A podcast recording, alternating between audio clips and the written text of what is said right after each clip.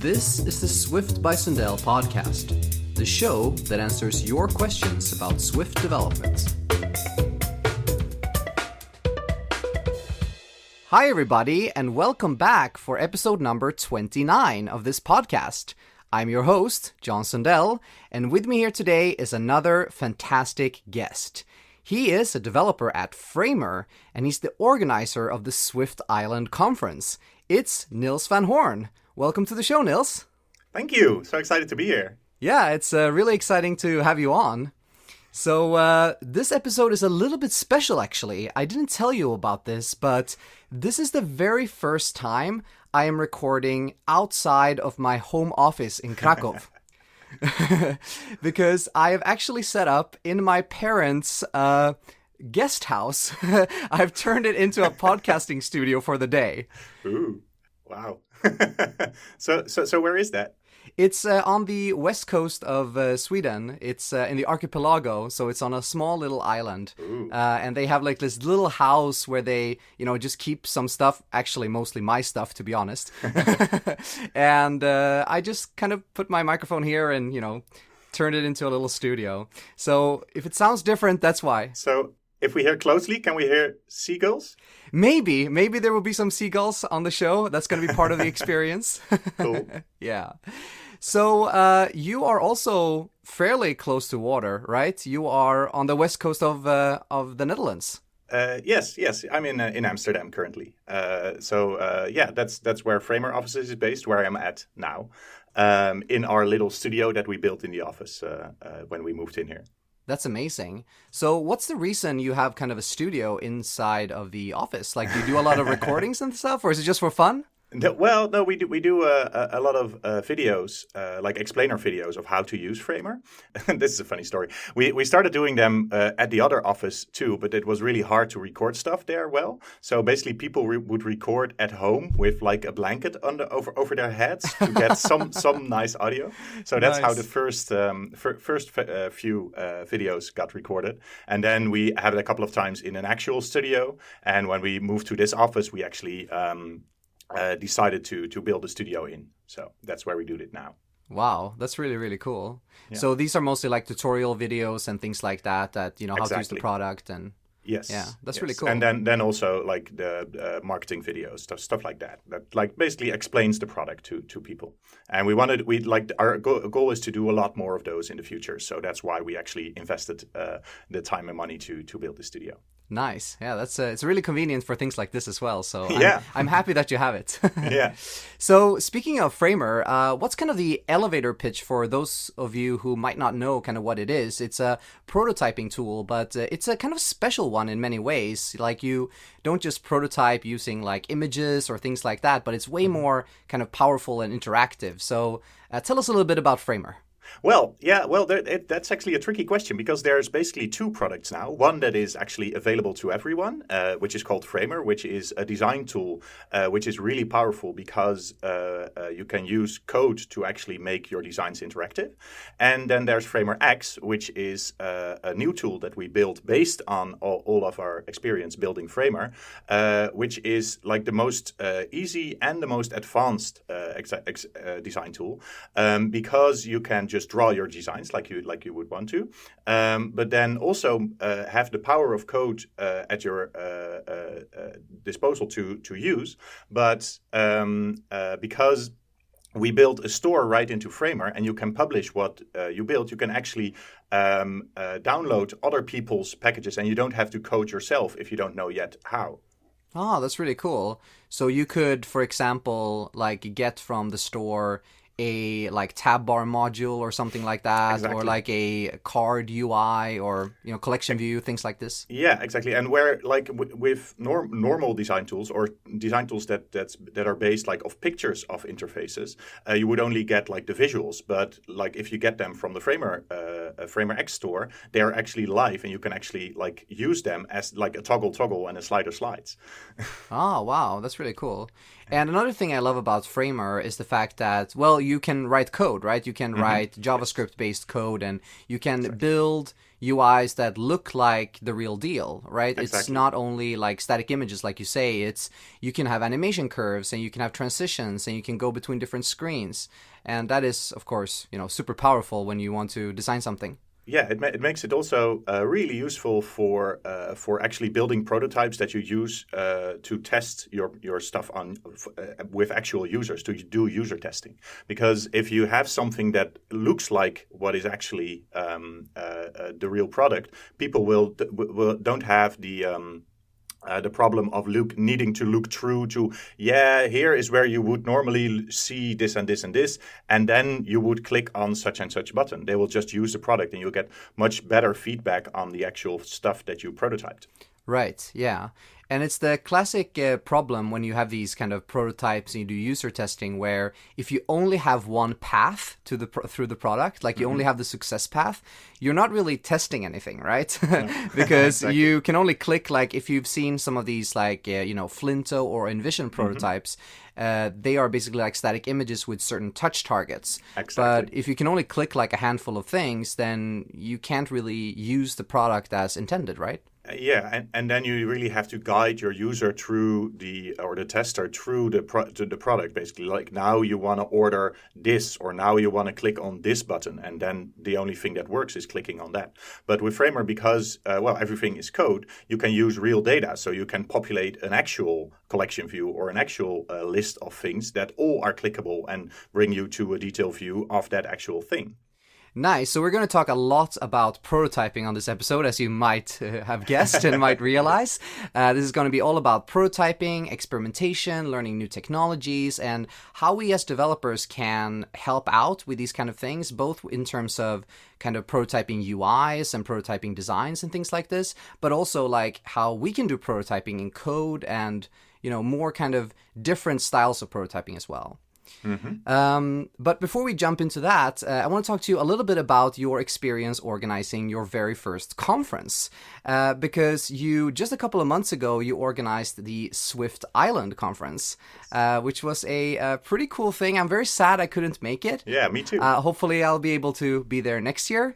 Uh, but uh, I heard so many good stories that it was so great. So, uh, tell us a little bit about Swift Island and kind of you know why you chose to organize this conference. yeah. So I've been involved with organizing Cocoa Heads in the Netherlands. So a monthly meetup with uh, like about 50 people that like we have two presentations every uh, every month about like topics that people propose themselves. Um, and I like going to conferences a lot and like meeting a lot of people. Um, and usually when you are at a conference, you're sitting a, in a chair and you're watching a talk and then you think, oh, this is amazing. I need to use this. But then, well, you, you return home and then you think, oh, yeah, yeah, I, I really need to do this, but or I, I want to do this, but there is also work to be done, right? So it feels like you don't have the time to actually uh, uh, make use of all the stuff that you learn at a conference. And that's actually why Swift Alps was created, which is a different conference that has happened two times now already, uh, which is in the Swiss Alps. Um, and they, they basically found out, or they, they figured out a new format with workshops instead of talks. So instead of um, actually listening to someone explaining something and then not doing anything yourself, uh, there are slots of two hours in which you do workshops on a specific topic. Um, and then during a day, you can do three of these workshops, and you have two days, so six six um, uh, workshops in total. And actually, the idea for Swift Island started on the train back from Swift Alps. Me and Sydney, uh, with uh, w- w- when we were organizing or when we um, uh, visited S- uh, Swift Alps, we were on the train back. And we really felt like, oh, this is this was so great, and we really want something like this in the Netherlands. So we started like brainstorming, like, hey, what kind of remote locations could we could we uh, organize it at? Because having it at Amsterdam is like there are there are loads of conferences in Amsterdam. We want to show people like the rest of the Netherlands too. And uh, then we quickly, like in the train already, decided that Texel, uh, the island, uh, uh, which is a little bit north of Amsterdam, would be perfect for organizing this because like it is like um, about two and a half, three hours um, uh, uh, transport transport to the island. So you you'll take a train and a bus and a boat and another bus, and then you you arrive at the venue. Um, so it is pretty remote, but like still reachable in time if you're um, at the um, uh, if you're at the airport in time it, it, uh, the day before. So it isn't like a, a full day of travel. Right. Yeah, having it at a remote location, I think, is really the key, right? It's the same yes. with the Swift Alps, where you all kind of get together in one place, which is, you know, detached from not from the rest of the world. Obviously, it's not that remote, but no. it's like a little bit more free of distractions, but right? It, it, it, feels like that, right? Yeah. It's, it doesn't really matter how remote you are exactly, but like you are a couple of developers um, uh, in a specific space, and uh, well, the, the, basically the only people to interact with are the people at the conference, um, and the um, uh, we even like we upped the game there a bit uh, uh, from Swift Alps because Swift Alps was in this little remote ski resort village that was pretty deserted uh, at the time we were there. Um, but Swift Island was actually like everyone slept at the premises. So there were mm. it's this bungalow park and hotel uh, where people like buying a ticket will also give you three nights of uh, accommodation there. Uh, so everyone just like went to bed and uh, uh, woke up at the same place and then are, are immediately ready at the conference basically. Nice. Um, so so yeah, that, so that's that's that's really cool. Um, and like we, we, still like to to continue the story about our, our train ride back. Yeah. is that like we decided on the location, but then we wanted to have uh, or th- then we thought like, yeah, the weather in the Netherlands is not always great, right? During summer times, that's that's good, um, but you don't want to be uh, in the winter. Well, we actually were in February at Texel to to scout for locations, and actually the sea had frozen over, so there were these big ice chunks in the water, and it was really cold. And we well, we we were glad that the Swift Island wasn't happening then. So we decided on, nice. uh, on on doing it during summer, but not when everyone is away. Um, so uh, beginning of July would be the perfect perfect timing, and that coincides with uh, WWDC because that happens at the beginning of June. Right. Um, and uh, that actually made it click for us that like having a conference like just a little bit after WWDC, you will get the the um, the opportunity to uh, actually uh, use all the new stuff that is announced and try out all the new stuff that is announced at WWDC um, at Swift Island. That, that that was basically our goal. So that's what we set out to do. Nice. Yeah, I love when people get creative with conferences. It's uh, it's so awesome. I also visited Swift Aveiro uh, during the summer, which is also kind of following the Swift Alps kind of format. And I love to see these new conferences pop up in these like different places and with different kind of uh, focuses. Because, like you mentioned, like um, there is a lot of advantage to the kind of traditional uh, conference format where you can you know see a lot of talks and it's a lot of fun you meet a lot of people. But the advantage of these new conferences is that you can get a lot more hands on and i love to see that and i love to see like you know, some people sometimes they say that conferences are going away, but I really don't think so. I no. think quite the opposite. There's more and more conferences popping up all the time. Yeah, and I, I think like the value of a conference is um, like to your employer is not only what you learn there, but also the people you meet because you'll make connections and you'll um, uh, and and so, sometimes people forget that it's like I'm going to a conference to learn something. So I watched it, this talk about this topic because I need to need this in my work, right? Right? But uh, sometimes you make connections that that that that are bigger than that and that are actually uh, really useful because you can ask someone that is deep in some framework that uh, you don't know uh, too well and you can ask them because you're having a having a problem right? And those resources or th- those people uh, uh, that you meet can be really valuable uh, later on. And what we set out to do with swift island is create an environment where those interactions are actually um, encouraged. Yeah absolutely Nice. So uh, now I think we should move on to our main topics, and we want to start talking about prototyping. So I think this is going to be a very interesting because both of us we kind of work in different environments. You work for like a product company, you build your own product, and it's all about, you know, design, exploration, and prototyping, which is really cool. And I do client work. So I think this is going to be interesting because I probably we're going to use prototyping in, in different kind of ways and from different angles, but also there's probably going to be a lot of similarities. So, uh, Niels, why don't you kick it off? Like, what does kind of prototyping mean to you, and when you kind of do prototyping, what do you usually work with? Like, what does that usually mean when you have a day or half a day or something to do a, prototype? I think prototyping is a tool to um, actually figure out what you want to build before actually building it. Basically, it's it's a, um, a, a mindset that you have of creating something, uh, which basically says this is not the final thing. I'm building this to eventually throw it away um, which doesn't mean that you can't use it later on or that you can't use parts of it. But the intention of building it is not to use it in production, but to um, it, it, it wouldn't be a waste if it is thrown away because you're just trying stuff out. Um, and um, uh, well, we built a prototyping tool, or we built a tool that is also really good for prototyping. Um, and um, it's like it's interesting to to think about it in that mindset because we do a lot of prototyping um, ourselves, of course, um, but sometimes we do it just in the actual code base. Right. Um, and that, that's that's just like creating a branch and telling yourself, okay, uh, this is this is not the actual production code. I can take shortcuts here. It doesn't have to work for all the cases. I just want to know how how this would work or how this would feel while actually using it. So some sometimes or a lot of times we actually pair up with a designer and then just start hacking something um, real quick in the actual app, um, and then um, uh, uh, like letting letting them use it for a bit, and they're like, nah, no, it should be like this, or you get a much better idea of how it, it should actually work and what what the the experience should actually be like if you're actually be able to play with it instead of imagining it out of a static image. Yeah, absolutely. So you mean that you're prototyping a prototyping tool?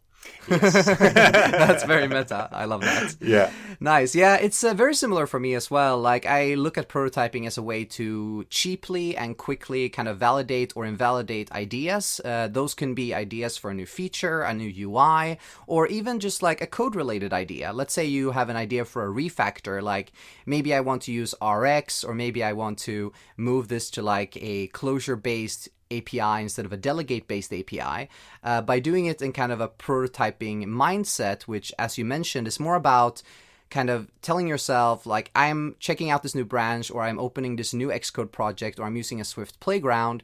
And this is not necessarily going to be like the final version. This is going to be throwaway code is like the default. And you might reuse some of it, but uh, the default is like, let me free my kind of mind from a lot of constraints that we all have. Like, it needs to be the perfect architecture, it needs to be elegant abstractions and things like that, and more focus on getting something done and trying something new out. Yeah, exactly. And I think it's really important to uh, just make that commitment uh, for yourself saying okay this is this is me trying stuff out right and i have to do i don't have to do it right uh, now because that in, indeed frees up your mind to be creative right yeah. to have have the creative um, uh, aspects not only when like creating a visual thing but also to like if you're changing an architecture you need to come up with that too right? That's creativity there as well. Absolutely. so you need to to to figure out how that works. And i mean sometimes you just like you, you'll have a goal in mind of your, your you've seen something before or you want to change a pattern and then you can just follow the rules right? You, you're saying oh yeah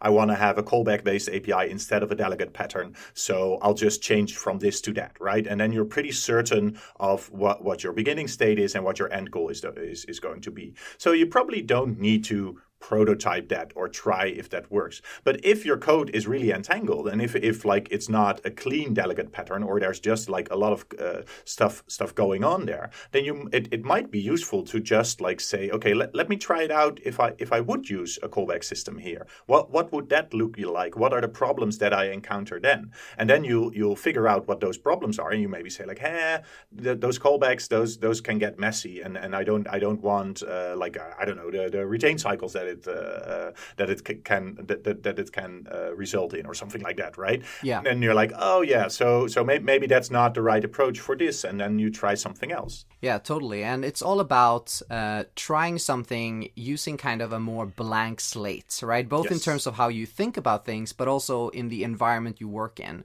So that's why I love to use things like playgrounds, for example, because it kind of forces you to just like start from scratch and just reimagine like how could this look if I designed it fresh today?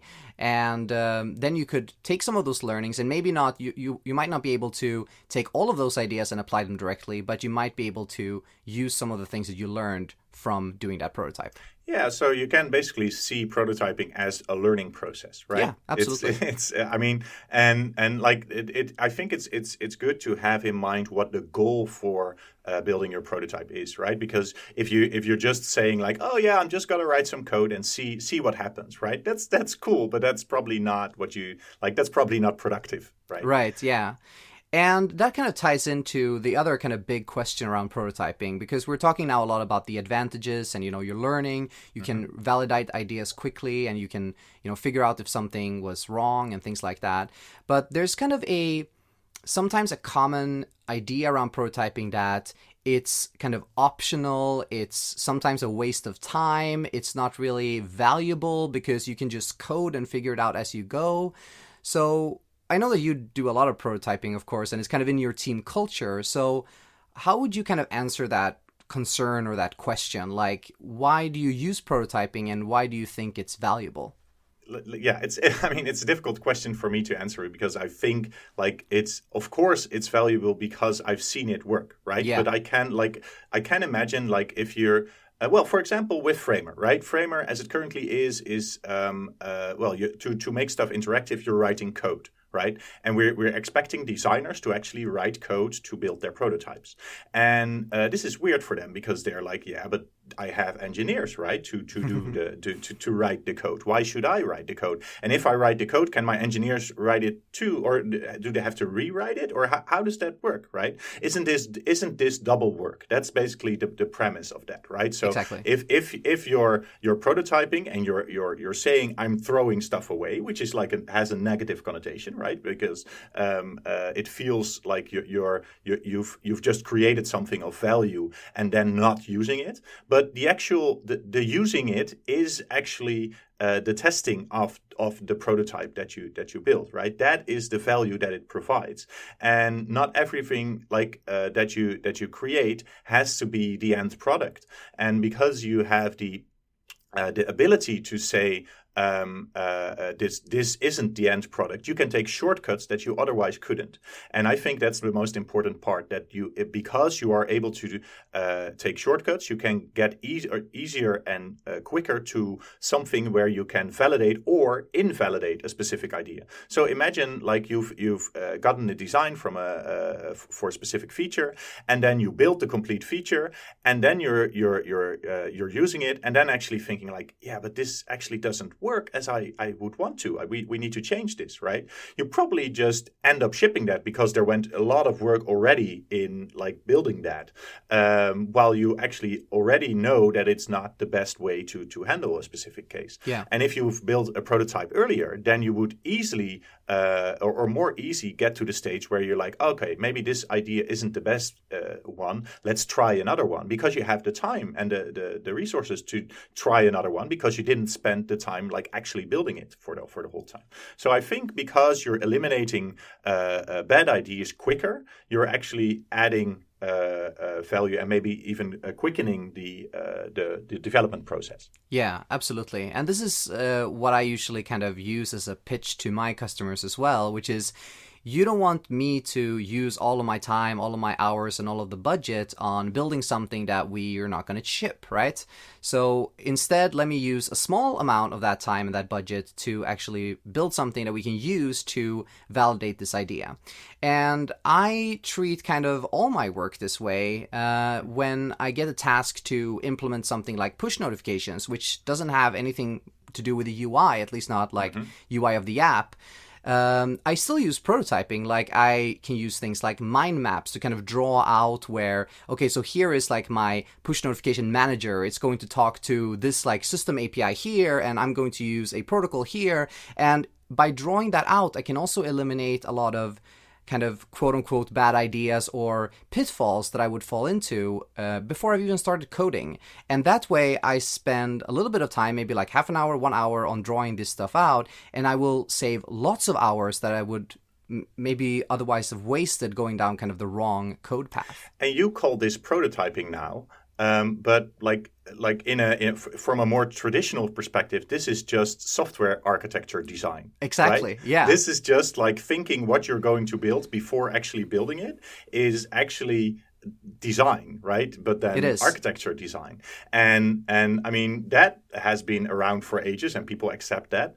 Um, and um, uh, like by calling it prototyping is just putting a different sticker on it, right? It's not it's not th- that different. It is. And I think that this is something in general in the kind of iOS community that has sometimes gotten a little bit lost. Uh, and I'm actually giving a series of conference talks this fall called The Lost Art of System Design, because it's going to be all about that, where I feel like myself included, and I know that a lot of people, we are so eager, right? right? Like we get a task, we get a design, and we're like, yeah, let's build this. It's going to be awesome. Let's fire up Xcode and build it, right? Exactly, and we just build it, and that's you know it can have uh, advantages to work this way, but uh, a lot of the times, like taking a step back first, even if you are really excited to kind of try to uh, look at this idea from a different perspective, can be very very valuable. Yeah, I think so too. Cool. So you mentioned earlier that you sometimes pair up like one designer and one developer to kind of build a prototype together. So how do you think that prototyping can increase uh, developer designer collaboration?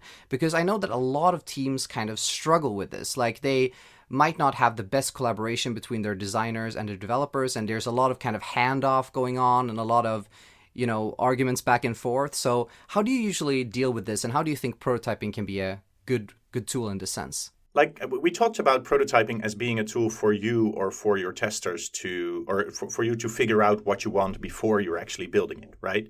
But apart from that prototypes can also be a communication tool because if you if you get static designs or if you get like a description of how a feature should work then it uh, it it tries to communicate like what you want to build, right? Mm-hmm. And with a prototype, it makes it clear for both the person creating the prototype, but also for the person like actually needing to build it, what is the feature and how it's supposed to work. And by by defining that in in a tool that's actually really close to the end product, uh, you're really clear about that communication.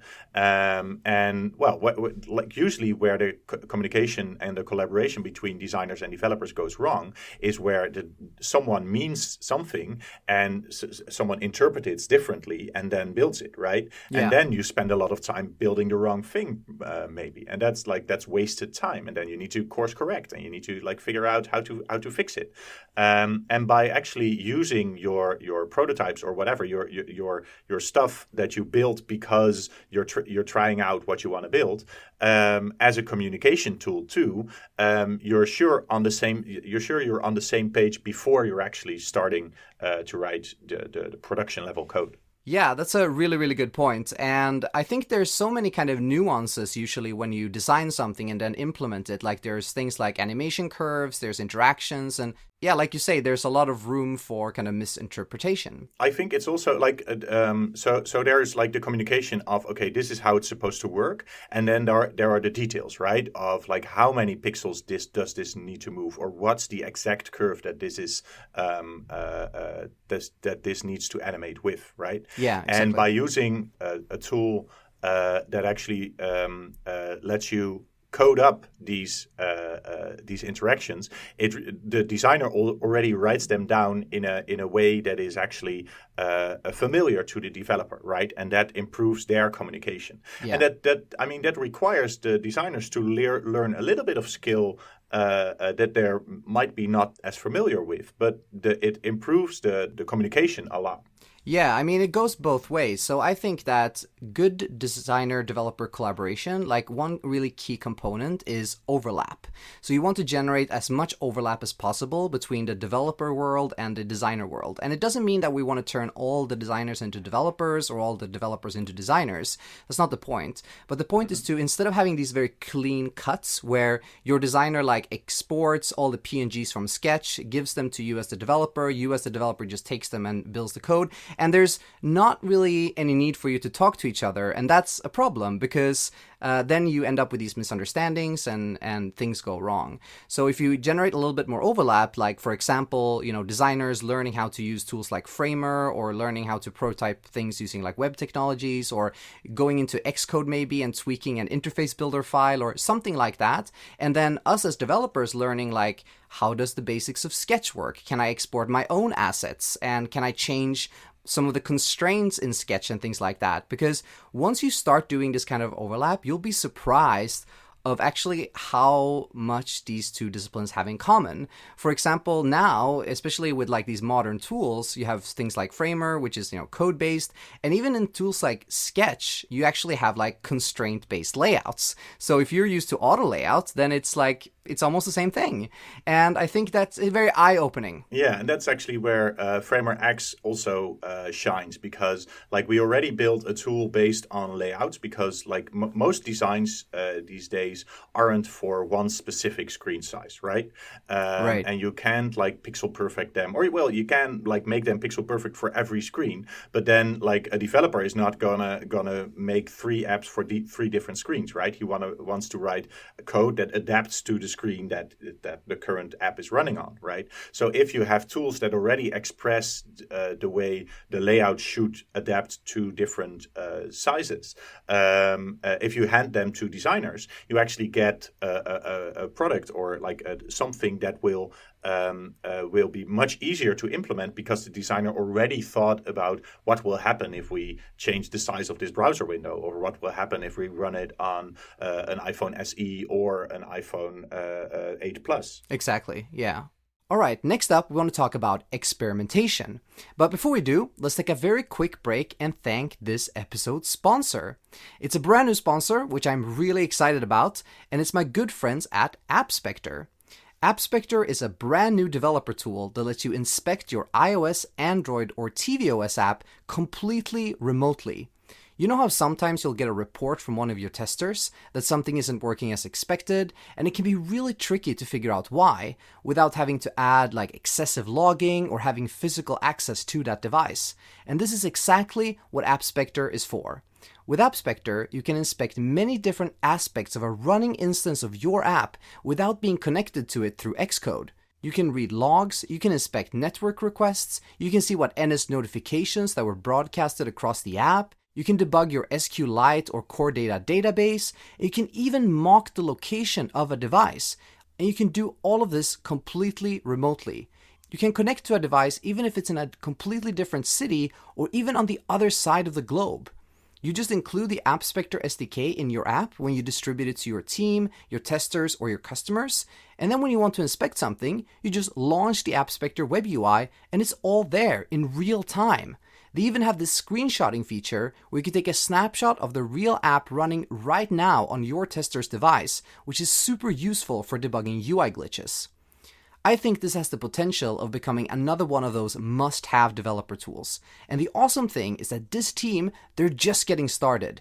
They're going to add so many cool new features like Realm, user defaults, and file system debugging, as well as a dedicated Mac app in the near future. So if you're excited about this, just as I am, go to appspector.com slash Sundell.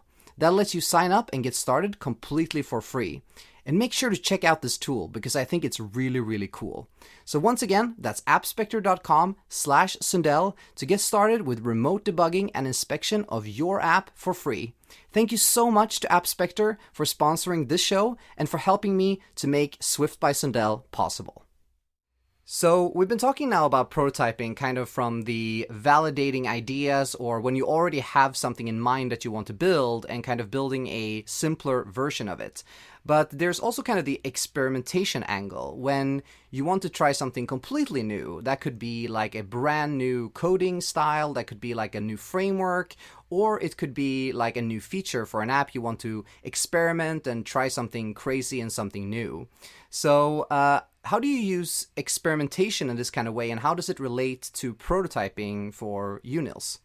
So, I think there's two different things here. I think there's like you wanting to learn a new framework or figuring out how something works, right? And for me, for example, this was the case with um, ARKit, uh, where I just I was excited by the technology and I just wanted to build something with it, just wanted to know how it worked, right? right?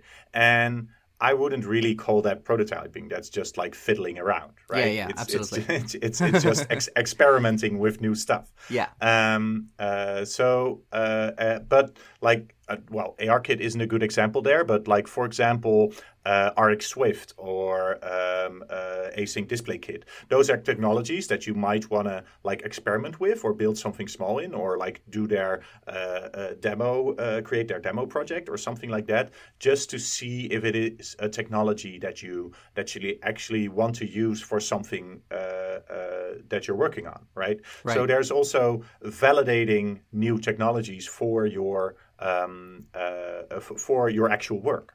Um, and I, I, I, I think that's just called experimentation. I, I don't know. I, I don't know what to call it, but it's just like ha- having fun and figuring out this new stuff. And we tend, as as developers, if there's new stuff out, we also always want the latest version, right? Or we always want to to figure out if this this new hip thing is something that we really want to use. Um, and by just slapping it into your current project, you might uh, not have overthought that uh, decision or thought that decision really through, right? Yeah. You're just like, I want to use this, so I'm now gonna add it, and then we're using it, right? Hype-driven development.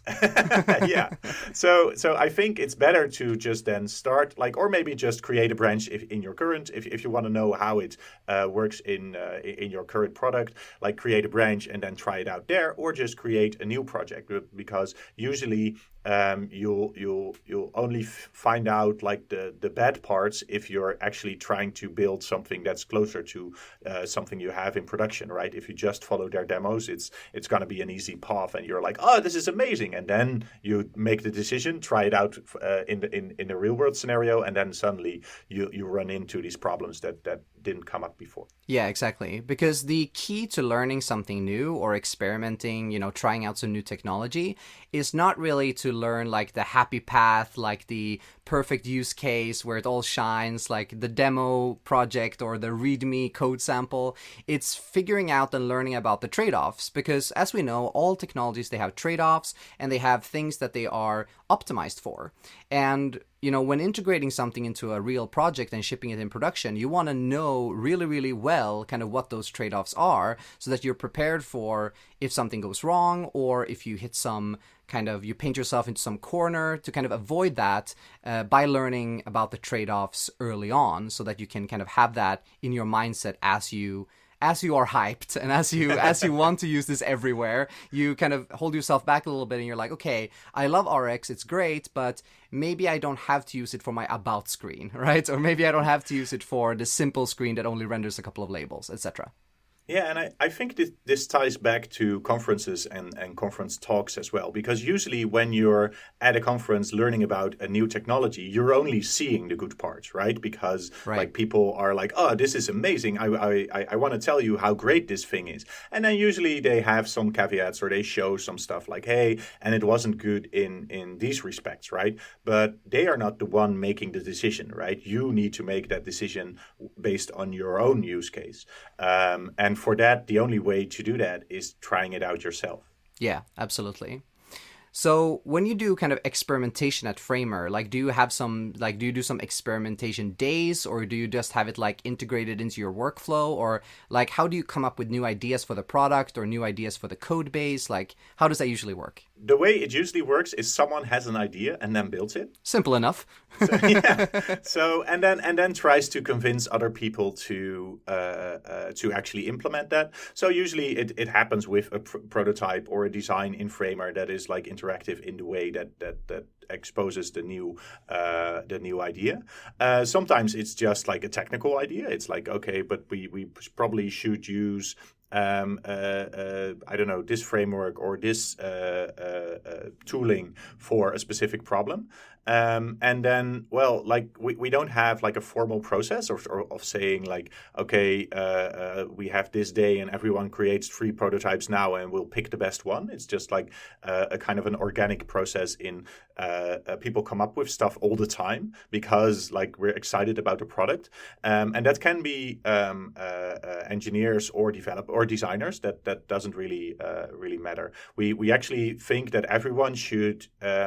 Uh, know and work on what the product is actually going to uh, going to look like and how it's going to work, instead of like designers creating the uh, uh the design and then throwing it off to the to the engineers that then can build it. Right?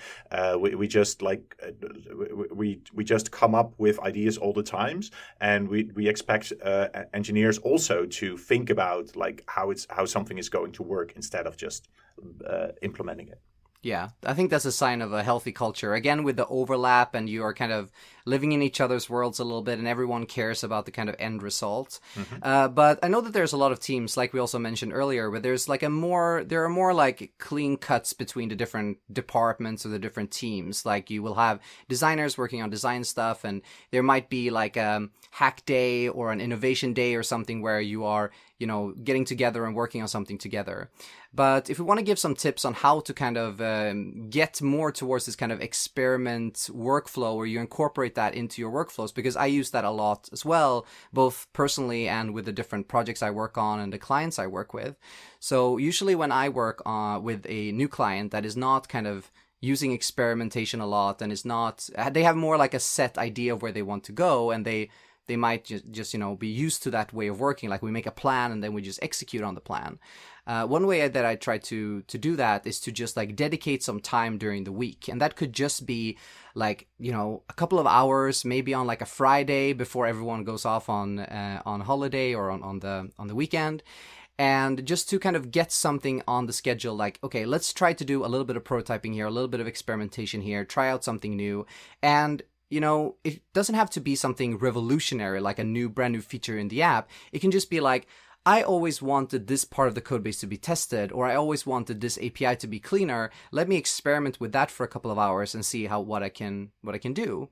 And I think like trying to do that, like getting everyone involved, it kind of also shows very clearly the value of these kind of things. And the key component for me is that at the end of the day, like at the end of this kind of experimentation or prototyping session, you do some demos. So everyone kind of shows off a little bit what they did. And it's completely fine to do like a code demo or a command line demo or or whatever. It doesn't have to be again something visual or mind blowing or cool. Uh, it can just be like a little tweak. So that's usually how I go about these kind of things. Yeah, yeah, that sounds sounds good. Um, I think it's also um, uh, like getting like seeing that kind of work as actual work instead yeah. of just like having uh, uh, like them it being measured in commits or tickets closed or whatever like right. it's it's it's really important to to to realize and to accept that this is a creative process that is actually that requires some of this uh, uh, experimentation or prototyping to actually be better in the product, right? Uh, so, so, you you're creating a better product because of it. So you need to see these uh, these steps as actual work as well. Yeah, totally agree. All right, so we uh, touched on it a little bit before about learning new technologies and how kind of both experimentation and prototyping can be a learning tool. Uh, but I want to talk to you a little bit more specifically about learning new technologies. So uh, recently you dove into ARKit and you learned that kind of, you know, from scratch and you wanted to learn more about it. So how was that process for you and kind of what tips do you have to people like when it comes to how to learn brand new technologies?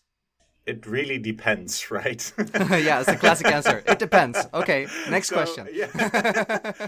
no, yeah, I mean, um, okay, for for example, with ARKit, um, uh, I think it's it's good to keep in mind or to, to decide for yourself why do I want to learn this new thing, right? Why, why is this something I want to learn? What's the is goal? This, what's the goal? Is is this a new skill I wanna wanna wanna acquire? Is this just something I want to have fun with? Is this something I want to use in a product later? Is this something I want to put on my CV or something like that? Right? It's it's it's it's I, it depends on on on what your goal is. And for me, for ARKit, it's just like it looked cool. I want to try try it out. Right? That's a great reason. and I have no uh, intention whatsoever of building an AR app or like like currently Framer is not an AR pro- prototyping tool. It might be in the future, but like currently it's not a useful skill to have. But it's just like to see what it was like. Um, and then, like a second goal I had that I didn't define clearly in the beginning was maybe I can give a talk about this, right? Or maybe Right. I can can can do a, a, workshop about it. Um, and uh, those two coincided a bit, right? I also always wanted to to to learn uh, or to to dive into ARKit just for fun. Um, and then uh, Swift Alps actually came around and was like, "Hey, do you want to do a workshop?" And I was like, "Okay, I want to learn this thing. I have uh, the opportunity to teach this thing to people. Let's." Take this opportunity to learn it right? But it also meant that i i was just like working towards like an, a, a high level overview of what what it was like what it was like to build something in it to be able to give a workshop about uh, that topic right? And to be able to assist people in uh, in in building stuff in ar um, so so i mean it, it's it's always like time is really limited so it's always important to know what you are doing and why you are doing it and if you can combine like th- these two things then well that that's that's really nice Yeah, yeah, that's a really, really good tip. And I also always try to have a goal with whatever I do. And it might something sometimes sound a little bit silly, like why do I have to set up goals for everything? but it really like keeps you focused, I think, and it also kind of sets some constraints on what you're trying to do. So you're not trying to learn, like in your case, about you know everything you know there is, or I'm not try- trying to like learn the most advanced use case to ship this complicated app. I'm just kind of you know learning the concepts and I'm learning the high level high level stuff. Yeah. And I think that can be really, really helpful. yeah and I- and uh, it's acceptable to have as a goal I want just to try this out, right? It doesn't Yeah, need absolutely. to fulfill a purpose uh, uh, uh, always. It just it just can be okay. I, I just want to try this thing because it's fun. Yeah, and I think the key word here is try, right? Like for me, learning is trying. Like it's this Yeah. classic saying, like learning by doing. Uh-huh. But for me, it's like it's really true.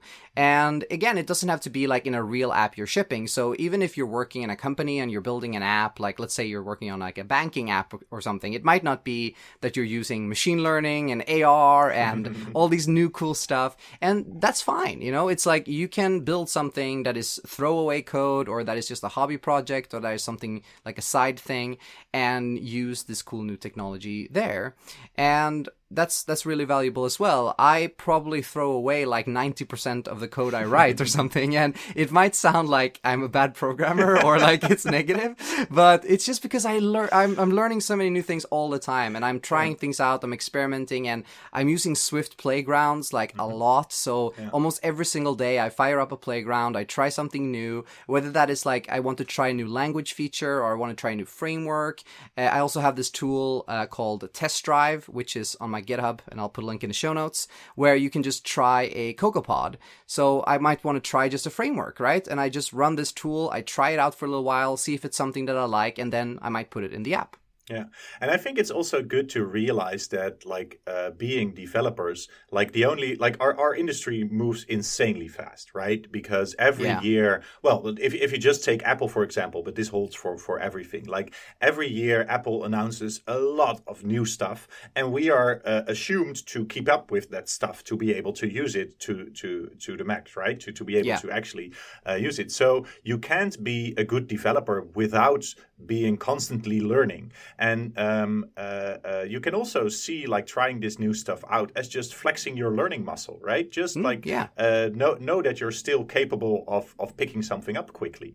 Um, and w- even when you're just like uh, uh, using a new SDK or using a, a new uh, uh, framework that's built in, um, that you're you're just looking up the docs and seeing how that works, and that like that that might be not not be a one off, right? That might be you learning how to how to do this so you can do it again. Yeah, absolutely. And I think also learning and having this like student mindset of always like trying out new things is a great way to kind of prevent yourself kind of again painting yourself into like a corner. Because sometimes what I hear is that people tell me that oh you know I inherited this code base and it was written by a Java developer and everything is like Java or everything is like .NET or whatever. And I think these things happen when you have this like very strongly kind of um, view you have a very strong view about kind of how you work and what kind of abstractions you like and and what kind of tools you use. And of course it's important to have those opinions as well and to know what you like but i think it's also important to be very flexible because we need to especially working with ios and these new platforms it's changing all the time. Exactly. and new frameworks come out new techniques come out and there's rumors that you know next year there will be a new ui framework for apple's platforms etc so having this kind of like more flexible mindset and trying out new things i think it's it's really really valuable Yeah, I'm already looking forward to next year's Swift Island. oh yeah i think i think we all are nice all right so what do you say should we round off this episode by answering some questions from the audience Yeah, sure. All right, so we have our first question here. It comes from Francisco Amado, and he wants to know kind of what tools that we use to build prototypes. Do we have a setup already for those cases, like utility frameworks, bootstrap projects, etc.? So I guess you use Framer a lot for building your Uh, prototypes. yeah. yeah. So so but like I mean depends on how you define prototype, right? Because like yes, for for visual interactive designs we only use Framer because we think it's the best tool, and also like dog fooding is a great practice while, while working on a on a design tool or when working on anything. Absolutely. Um, so our ability to dog food Framer is is actually improving the product too. Um, and so if you if you want to try something out, uh, for example, uh, a, a- new React framework or a new uh, a CocoaPod or, or or something like that, you can first like look into tools that that makes it easy for you, like you mentioned, Test Drive, or uh, uh, th- there are people that have already set up like GitHub repositories with uh, some some some build up uh, uh, build up modules already installed or stuff stuff like that, right? And then Yeah. you can can hit the ground running when when when when trying stuff. But like I can't pinpoint you to specific examples of that because they differ per use case. So, but know that that these kind of things exist, and maybe creating your own uh, Xcode project and then creating like adding a CocoaPod manually to it might not be the the quickest way to test stuff out. Yeah, exactly. Yeah, you're right that it all depends on kind of what you want to prototype. So I think it's important to have kind of many tools in your tool belt, like always, so that you are flexible, you know, depending on what you want to build. So for me, like code related prototypes, it's almost always done in Swift Playgrounds. Like I love the fact that you have this more fast and quick and interactive uh, programming environment and you can try UIs out, you can code things and you can see the results. So Swift Playgrounds is usually my go-to tool for uh, code related prototypes. Uh, I also love using tools like uh, Framer or Sketch, even like we mentioned earlier, with setting up constraints and stuff if you want to try uh, just using visual things. Uh, but also, I know we talked a little bit about like how things like InVision or Flinto might not be like the most interactive or rich uh, tool in that sense, but they can also be really valuable if you want to just test out like a static set of screens or you might want to help your designer like set something like that up so that you can get a feel for how the UI just looks like on a phone even if it's static and it's kind of quick. And one thing that I mentioned, I did a talk about prototyping in Barcelona just a couple of weeks ago, and I'll put a link to it in the show notes. And one thing that I mentioned there was minimum viable prototypes. Mm-hmm. so, kind of a, a- a slightly different definition of the MVP kind of letter combination. And one thing I mentioned there was using things like HTML to actually just prototype like a hierarchy. So for example, if you want to experiment with like a new navigation structure for an app, you can just set up like a series of HTML pages that link to each other and that that way you can kind of click through and just see kind of like what the hierarchy looks like in a kind of visual sense. Yeah, so I think it's it's important to have like all of these tools at your disposal and using them kind of for what makes sense the most for the task that you want to yeah, the task that you want to do. All right, our next question comes from Julio, and Julio is actually asking a little bit more about tools. So he asks Creating my own tools is probably the most important part of my workflow. What could be a good way to make tool creation a part of the culture of the places where I collaborate? So, this is another kind of point that I brought up in my prototyping talk the fact that creating tools to kind of lower the barrier for entry is a great way to kind of get more people into prototyping. So, rather than having to do the same boilerplate over and over again, if we can automate some of these things, it usually leads to more prototypes and kind of more creativity because you're not stuck setting up like a hundred different dependencies. So, do you usually create like your own developer tools, your own automation, and things like that in order to kind of uh, speed up your prototyping process, Niels? Yes, we, we do a lot of uh, stuff like even like running our CI or, or, or, or like, I mean, we have a lot of automation uh, at, at, at, Framer. Um, and well, obviously, like we, like when we think we can do a better job in building a tool for prototypes, we build it in Framer. Um, but the, um, but I think it's, it's, uh, it's a really important point that he makes that like building tools is also something that can be really valuable. Yeah, so I think it's important to weigh the pros and cons there because, like, how, ma- how, how, how many time are you spending on creating the tool and how much that tool is actually used?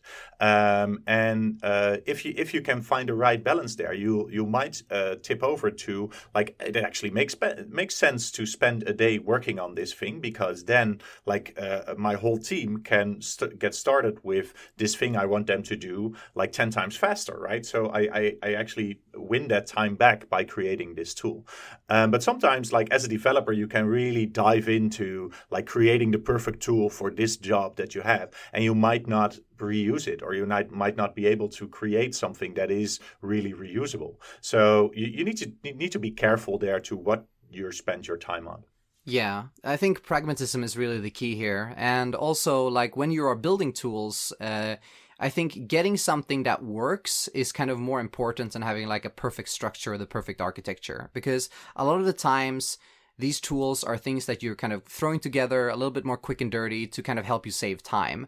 So the elegance of that code itself is not really the end goal, or rather, it's more like a way for you to just like quickly getting time back. So to give you a very concrete example, like al- along the lines of the question here, like how you kind of convince people that this is valuable. And I think showing rather than telling is the key also here. So, for example, at Spotify, uh, me and some of my teammates, we had this idea like we are already downloading JSON from the server uh, to kind of get all the content that we need to render. What if we could actually make the JSON also tell us kind of how we should display that content. So we could just download the JSON file and then just render it directly and have this like backend driven UI architecture. Uh, but that wasn't something that we could just go to someone and say, we're going to build this. It's going to take six months. you know, no one would sign off mm-hmm. on that. So again, it's like we built a prototype and uh, we built a tool, like a very simple version of that tool that actually enabled you to have a local JSON file change something in it, save the file, and it would instantly update the app. So you would have this like almost hot reloading, like live coding pretty much, but using JSON. And we just showed this to some of the product people and we're like, look at this stuff. Like you can iterate on UIs like in seconds. And after that, we got the time to build a tool, you know, like to build a proper version of it. So I think that is a, that is like a key thing where, you know, if you're able to show the value in a, in a simpler way using like either a prototype or just a, like an initial you know 0.1 version of that tool uh, it becomes easier to get kind of people into this mindset of okay building tools is actually really valuable because just like with prototypes is spending a little bit of time to save a lot of time Exactly. And I think it's also um, like starting small here is the key. So if you think like, hey, I've done this three times now, maybe I should um, uh, create something to automate this, right? Uh, yeah. Then you should like take the time that it takes times maybe three and then try to to to to improve that step right and in in a way test driven development is also like defining what you want and then uh, uh, building along those lines right and you're actually writing uh, uh, something because you don't want to test by hand if, if something works as expected. Yeah, it's uh, exactly the same mindset. It's it's literally like making an investment, you know, a time wise investment. is like instead of building up tech debt and loaning from the bank, we are investing, right? It's the opposite. Like we're putting in some more time up front to gain more time later. All right, awesome. So we're now coming to the end of this episode. So oh, all already? that remains, yeah, you know, time flies when when you're having fun, right? sure. Yeah. So uh, Niels, this has been a blast. Uh, I love to do these episodes sometimes when we focus on something more specific and we talk about something that is maybe not like super related to like different frameworks or architecture or coding patterns but more like you know bigger picture and this for me was was very very inspiring so thank you so much for uh, being my guest on this episode thank you for having me so uh, if people want to check your work out uh, if people want to download framer first like where should they go to get framer Well, just framer.com. That's easy. Um, and if they want to find me, they can find me uh, at Twitter at NVH and on GitHub also at NVH. And if they want to uh, check out Swift Island, uh, they go to swiftisland.nl. Perfect. All easy URLs, all easy handles. Like you, Yes. you've got it covered. That's perfect. you can also find me on Twitter. I am at John Sundell. You can find everything about this show and all of the weekly Swift articles at swiftbysundell.com. Once again, thanks a lot to AppSpector for sponsoring this episode. Make sure to check them out at appspector.com slash Sundell. And thank you so much for listening, everybody, and I'll talk to you on the next episode.